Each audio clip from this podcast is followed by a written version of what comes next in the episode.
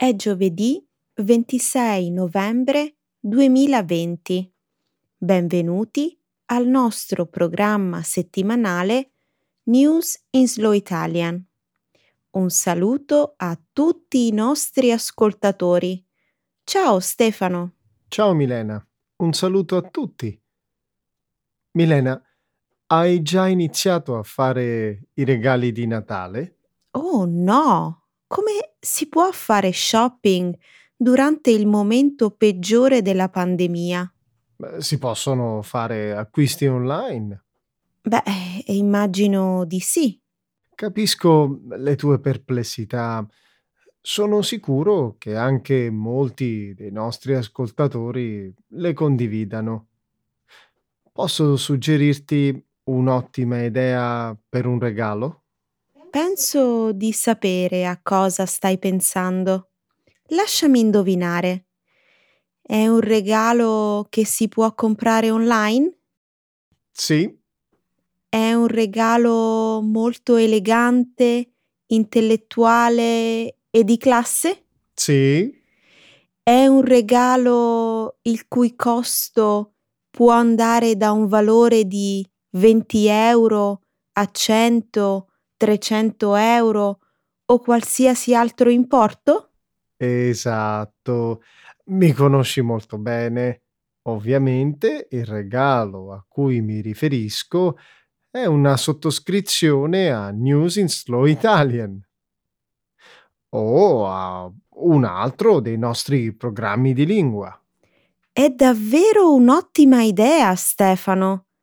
Sono sicura che i nostri amici all'ascolto apprezzeranno il tuo suggerimento. Adesso, però, iniziamo il nostro programma. Cominceremo con la presentazione fatta lunedì dal presidente eletto Joe Biden della sua squadra di politica estera. Subito dopo ci occuperemo dell'ex presidente francese Nicolas Sarkozy sotto processo per corruzione. Poi parleremo del lancio globale di una nuova funzione di Twitter chiamata Fleet, che consiste in contenuti che scompaiono in automatico. Infine, concluderemo questa prima parte della trasmissione con l'insolita decisione del famoso Teatro dell'Opera di Madrid e il Teatro Real di rimanere aperto nonostante la pandemia. Perfetto. E di che cosa parleremo nella seconda parte del programma? Nel segmento Trending in Italy parleremo della mozione approvata dal Consiglio Comunale della città di Torino che prevede di formare gli insegnanti di asili nido e scuole dell'infanzia sui temi della cosiddetta pedagogia di genere. Poi discuteremo dello strepitoso successo della linea di abbigliamento lanciata la scorsa settimana dalla catena di supermercati low cost Lidl, che è andata letteralmente a ruba, soprattutto tra i giovani. Eccellente, Milena. Grazie Stefano. Su il sipario. Cosa rivelano le candidature della squadra di politica estera di Biden? Lunedì 24 novembre il presidente eletto Joe Biden ha annunciato di aver scelto Anthony Blinken come segretario di Stato. Blinken è un diplomatico di lunga data e membro della cerchia ristretta di Biden. È stato consigliere per la sicurezza nazionale durante la vicepresidenza di Biden e vice del segretario di Stato americano John Kerry. Anthony Blinken ha rapporti profondi e di lunga durata con l'Europa, dove ha studiato e ha imparato a giocare a calcio. Ha dichiarato di voler fare dell'Europa un alleato di prima istanza e non di ultima istanza, allentando potenzialmente le tensioni commerciali tra Stati Uniti e Unione Europea. Ci si aspetta che le prime mosse di politica estera del presidente eletto Joe Biden siano di tornare a far parte di accordi e istituzioni come l'accordo di Parigi e l'Organizzazione Mondiale della Sanità. Linda Thomas Greenfield, ufficiale di carriera del Servizio Estero degli Stati Uniti, è stata nominata ambasciatore delle Nazioni Unite. Ci sono molte importanti indicazioni che si possono dedurre da queste nomine. Dici, a parte l'evidente segnale che la politica estera degli Stati Uniti sta nuovamente per fare un'inversione di rotta? Questo è stato evidente dal momento in cui eh, si è saputo che Biden sarebbe stato il prossimo presidente. L'aspetto più importante, secondo me, è quanto gli Stati Uniti cercheranno di ristabilire i rapporti con l'Europa. Potresti avere ragione riguardo a Blinken. O forse Biden sta solo scegliendo la persona di cui si fida di più per quel ruolo.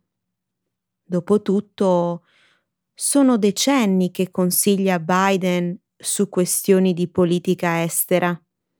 È possibile che io sia eccessivamente ottimista, Milena.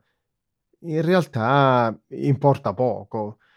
Se il futuro presidente degli Stati Uniti si sente più tranquillo con un uomo come Anthony Blinken, a me va benissimo. Poco fa parlavi di diversi indizi. Un altro indizio, più o meno evidente, è stato quello di usare diplomatici esperti per ricoprire le posizioni eh, della squadra di governo, oltre al fatto di aver elevato l'ambasciatore americano alle Nazioni Unite a una posizione di governo. Quello che dici è indubbiamente vero, però lasciami fare una mera speculazione. Queste nomine dovrebbero essere abbastanza sicure, anche se i repubblicani dovessero mantenere il controllo del Senato dopo il ballottaggio del 5 gennaio. La tua è davvero un'osservazione intelligente, Milena. Mi domando se Biden si aspetti che l'equilibrio di poteri al Senato rimanga così com'è. Nicolas Sarkozy si presenta in tribunale accusato di corruzione. Nicolas Sarkozy è diventato il primo ex presidente francese a comparire sul banco degli imputati in un processo che lo vede accusato di corruzione e traffico di influenze per aver cercato di corrompere un giudice in cambio di informazioni. Solo un altro presidente francese è finito sotto processo dopo aver lasciato l'incarico. Si tratta di Jacques Chirac, mentore politico dello stesso Sarkozy. Chirac, però, durante il processo, che lo vedeva imputato nello scandalo di falsi posti di lavoro, non si presentò mai in tribunale a causa delle sue precarie condizioni di salute. Sarkozy è stato al centro di una serie di indagini giudiziarie che spaziavano dalle accuse di aver ricevuto illeciti finanziamenti elettorali dal defunto leader libico Muammar Gheddafi alle presunte tangenti per la vendita di armi al Pakistan. Che storia lunga e complicata. Lo è davvero. Tu hai seguito tutta la vicenda e ti sei documentato molto su queste indagini, Stefano. Puoi spiegarmi un po' meglio cosa è successo? Volentieri, Milena. Ti avverto però che ti girerà la testa. A settembre del 2013 le linee telefoniche di Sarkozy furono messe sotto sorveglianza nell'ambito dell'indagine sui 50 milioni di euro di fondi elettorali ricevuti dal leader libico Gheddafi. Aspetta, ma non c'era Sarkozy dietro l'intervento in Libia che ha posto fine alla vita di Gheddafi? Infatti, è stato proprio lui. Gli investigatori, attraverso le intercettazioni telefoniche, hanno scoperto che Sarkozy e il suo avvocato usavano utenze telefoniche segrete per parlarsi. Sono stati accusati di aver offerto una posizione redditizia a un giudice in cambio di informazioni. Informazioni relative alle accuse sui finanziamenti illeciti della campagna presidenziale? Sì, ma non da parte di Gheddafi, da parte di Liliane Betancourt, l'ereditiera del fondatore di L'Oréal. Sarkozy però è stato assolto dalla vicenda Betancourt. È vero. E all'inizio di questo mese un testimone chiave per le accuse sui fondi illegali ricevuti da Gheddafi ha ritrattato la sua posizione. È davvero una vicenda complicata. Ad ogni modo, il giudice ha ottenuto la posizione a Monaco? No, te l'avevo detto che questa storia ti avrebbe fatto girare la testa, Milena. I fleet di Twitter sono ora in tutto il mondo.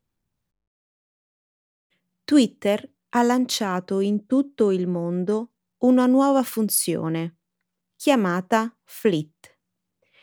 I fleet sono tweet che si eliminano automaticamente dopo 24 ore, simili alle storie di Snapchat e Instagram.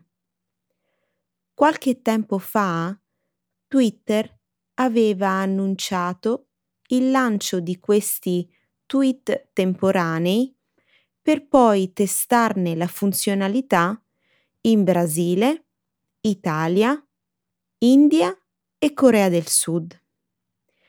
I fleet possono contenere testo, foto e video. Alcuni utenti di Twitter che stanno sperimentando questa nuova funzione sostengono che i fleet abbiano creato preoccupanti opportunità di molestie online.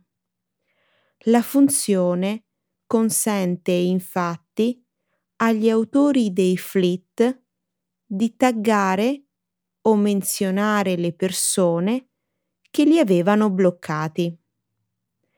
Twitter e piattaforme social sono sotto pressione per migliorare le politiche sugli abusi e la disinformazione virale sui loro siti.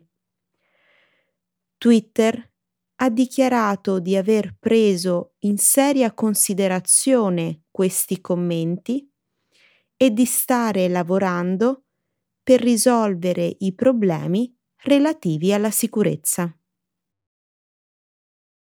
Sto aspettando di vedere quali conseguenze inattese ci saranno. Nel mondo dei social media le cose non vanno spesso come ci si aspettava all'inizio. Come tante altre cose, Stefano.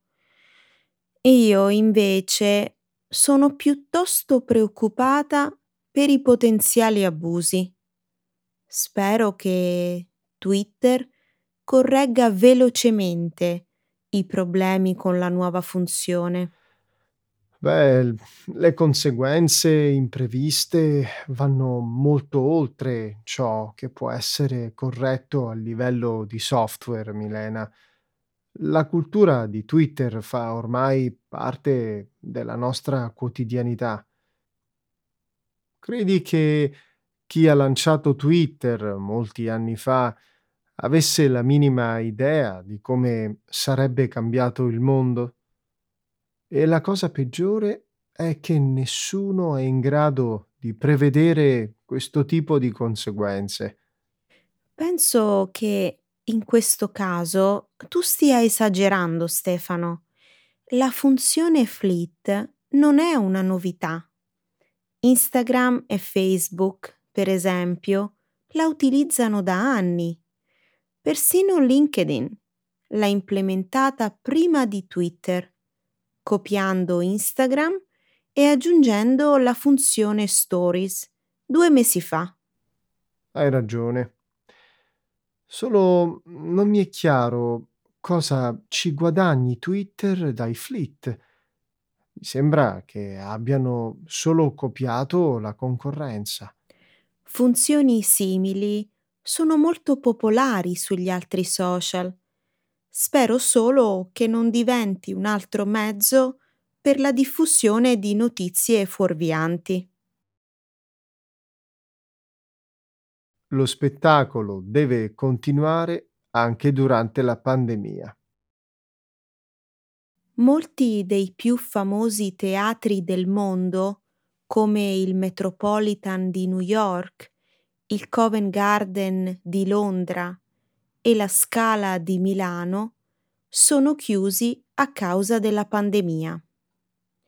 Tuttavia, assistere a uno spettacolo al Teatro Real di Madrid potrebbe quasi far dimenticarti il coronavirus, perché in questo teatro nessun artista si esibisce con la mascherina. In questi giorni segnati dalla pandemia, questo è indubbiamente un fatto piuttosto strano. Nonostante si trovi in una delle città più colpite dal virus, il Teatro Real ha compiuto uno sforzo titanico per continuare la rappresentazione degli spettacoli investendo tempo e risorse in misure di sicurezza che sinora gli hanno consentito di continuare a mettere in scena gli spettacoli, anche se con un pubblico ridotto. Il teatro è rimasto chiuso durante i tre mesi di isolamento totale che la Spagna ha vissuto tra marzo e maggio, ma si è attrezzato per ripartire. Ha adottato una serie di precauzioni che a luglio gli hanno consentito di mettere in scena la Traviata di Giuseppe Verdi. Da allora si sono susseguite le rappresentazioni di altre due opere, di alcuni balletti e di spettacoli di flamenco. il teatro sta organizzando una stagione completa per il 2021. Milena, devo ammettere che sono felice di sentire storie incoraggianti come questa. Anch'io, Stefano. Questa però è molto più di una semplice storia positiva. Perché sostieni questo, Milena? È una notizia davvero positiva. Certo che lo è, Stefano. È però anche una dimostrazione di eccezionale perseveranza, che ci mostra di cosa siamo capaci quando affrontiamo un pericolo mortale come la pandemia. Sono d'accordo. Si tratta di una perseveranza dal significato davvero profondo, perché esprime il nostro amore per l'arte, anche di fronte a una minaccia mortale. Mettere in atto tutte le misure necessarie per garantire la sicurezza degli artisti, degli aiutanti di scena e del pubblico è stato sicuramente un lavoro enorme. Deve essere difficile per gli artisti e gli aiutanti di scena sottoporsi a continui test, eh, resoconti giornalieri e questionari. Almeno hanno ancora il loro lavoro. Sì, certo, un'altra dimostrazione di perseveranza. La lezione più importante per noi tutti, Milena, è che ce la possiamo fare. A Torino gli insegnanti seguiranno corsi formativi sulla pedagogia di genere. Lo scorso 2 novembre il Consiglio comunale della città di Torino ha approvato una mozione che impegna il sindaco Chiara Appendino a creare un percorso formativo continuo e di qualità sui temi della cosiddetta pedagogia di genere. La formazione riguarderà principalmente gli insegnanti che operano negli asili nido e nelle scuole dell'infanzia della città. In particolare, come recita la mozione presentata dal Movimento 5 Stelle, il partito di maggioranza, lo scopo del percorso è quello di formare, sensibilizzare e promuovere la cultura della parità di genere ma anche e soprattutto quello di decostruire gli stereotipi sessisti e di perfezionare a livello educativo e didattico pratiche inclusive di bambini e bambine che vivono in famiglie non tradizionali. A meno di 24 ore dalla sua approvazione la proposta di realizzare per gli insegnanti una sorta di scuola di gender è stata immediatamente oggetto di contestazione da parte delle forze di opposizione. Non poteva essere altrimenti, Milena. Quando si tratta di temi del genere, la destra italiana è sempre sul piede di guerra. Hai proprio ragione. La mozione del comune di Torino è diventata l'ennesima occasione di scontro politico. Augusta Montaruli, membro della Camera dei Deputati per il partito Fratelli d'Italia, ha denunciato la vicenda, definendola un tentativo di colonizzazione ideologica del Consiglio comunale torinese. Ha usato proprio il termine colonizzazione ideologica? Più o meno. Le famiglie devono essere libere anche nelle strutture pubbliche di scegliere i loro insegnanti, ha dichiarato l'onorevole Montaruli, e non sottoporre i loro figli a lavaggi del cervello. Le sue parole eh, sono state riportate dal quotidiano Il Giornale lo scorso 3 novembre. Beh, ad essere sinceri, la posizione di Fratelli d'Italia non mi stupisce affatto. Il partito del centrodestra, infatti, è da sempre fortemente contrario alla cosiddetta ideologia gender. Questo è vero. Non a caso, recentemente, alcuni esponenti di Fratelli d'Italia si sono opposti al disegno di legge ZAN che si pone l'obiettivo di prevenire e contrastare l'omotransfobia, la misoginia e la violenza verso le persone disabili nel nostro paese. Sì, ho letto. Il centrodestra ha fortemente criticato il provvedimento e la sua recente approvazione alla Camera.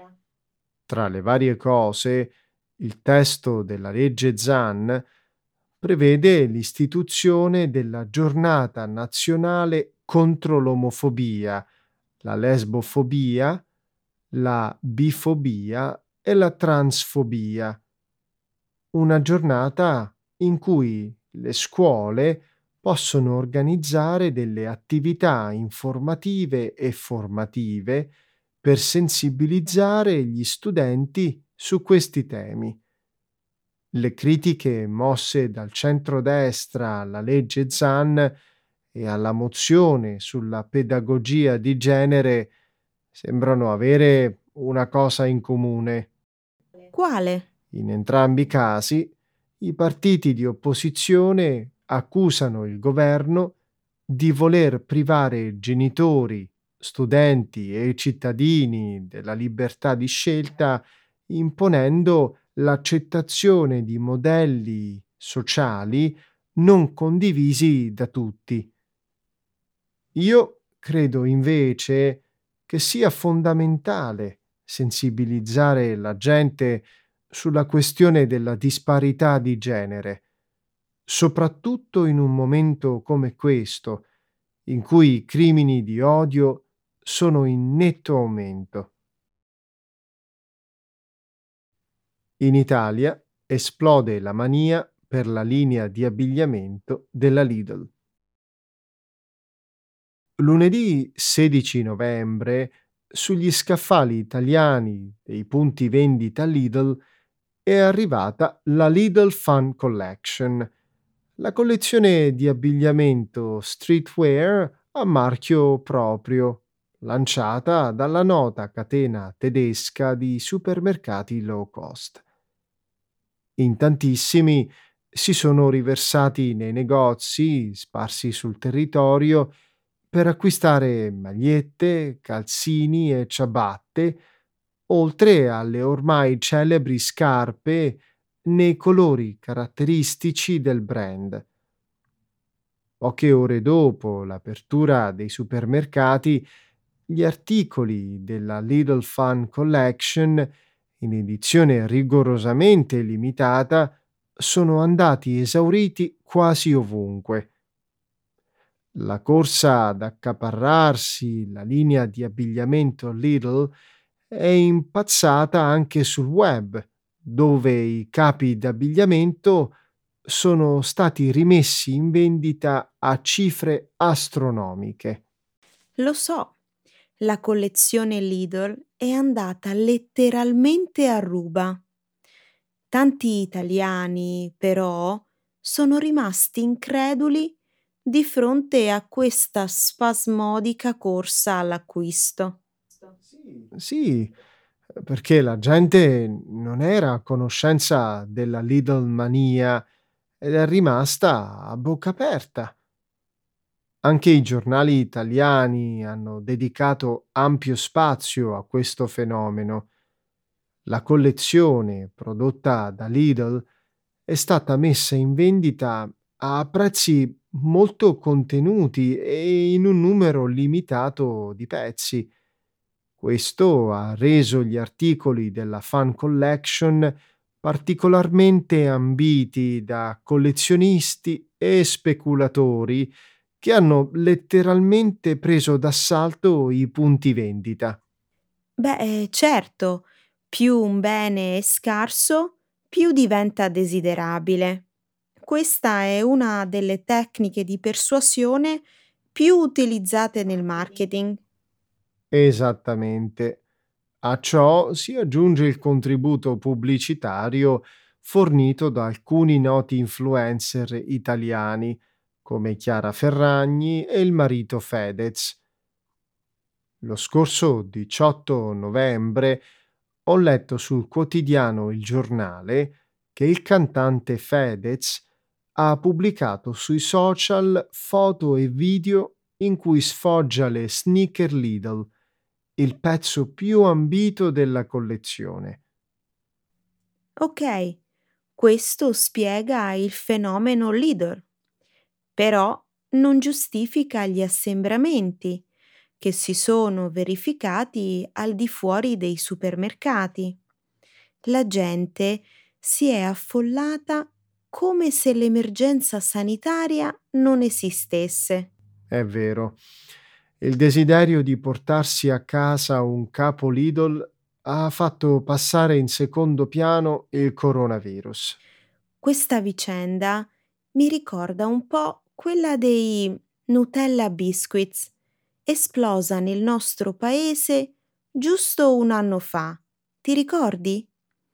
Analogamente alla collezione Lidl, anche i deliziosi biscotti a marchio Nutella andarono a ruba in breve tempo. Divennero introvabili, tanto che sui social media si aprì una sorta di caccia al tesoro per scovare in quali punti vendita fossero disponibili. Hai perfettamente ragione. In alcune città, come Napoli, i mini market hanno cercato di speculare sulla scarsa disponibilità del prodotto, addirittura raddoppiando il prezzo di vendita. È buffo pensare che a distanza di un anno molti italiani siano caduti in un analogo tranello di marketing. La Lidl mania, però, non ha creato irritazione o fastidio.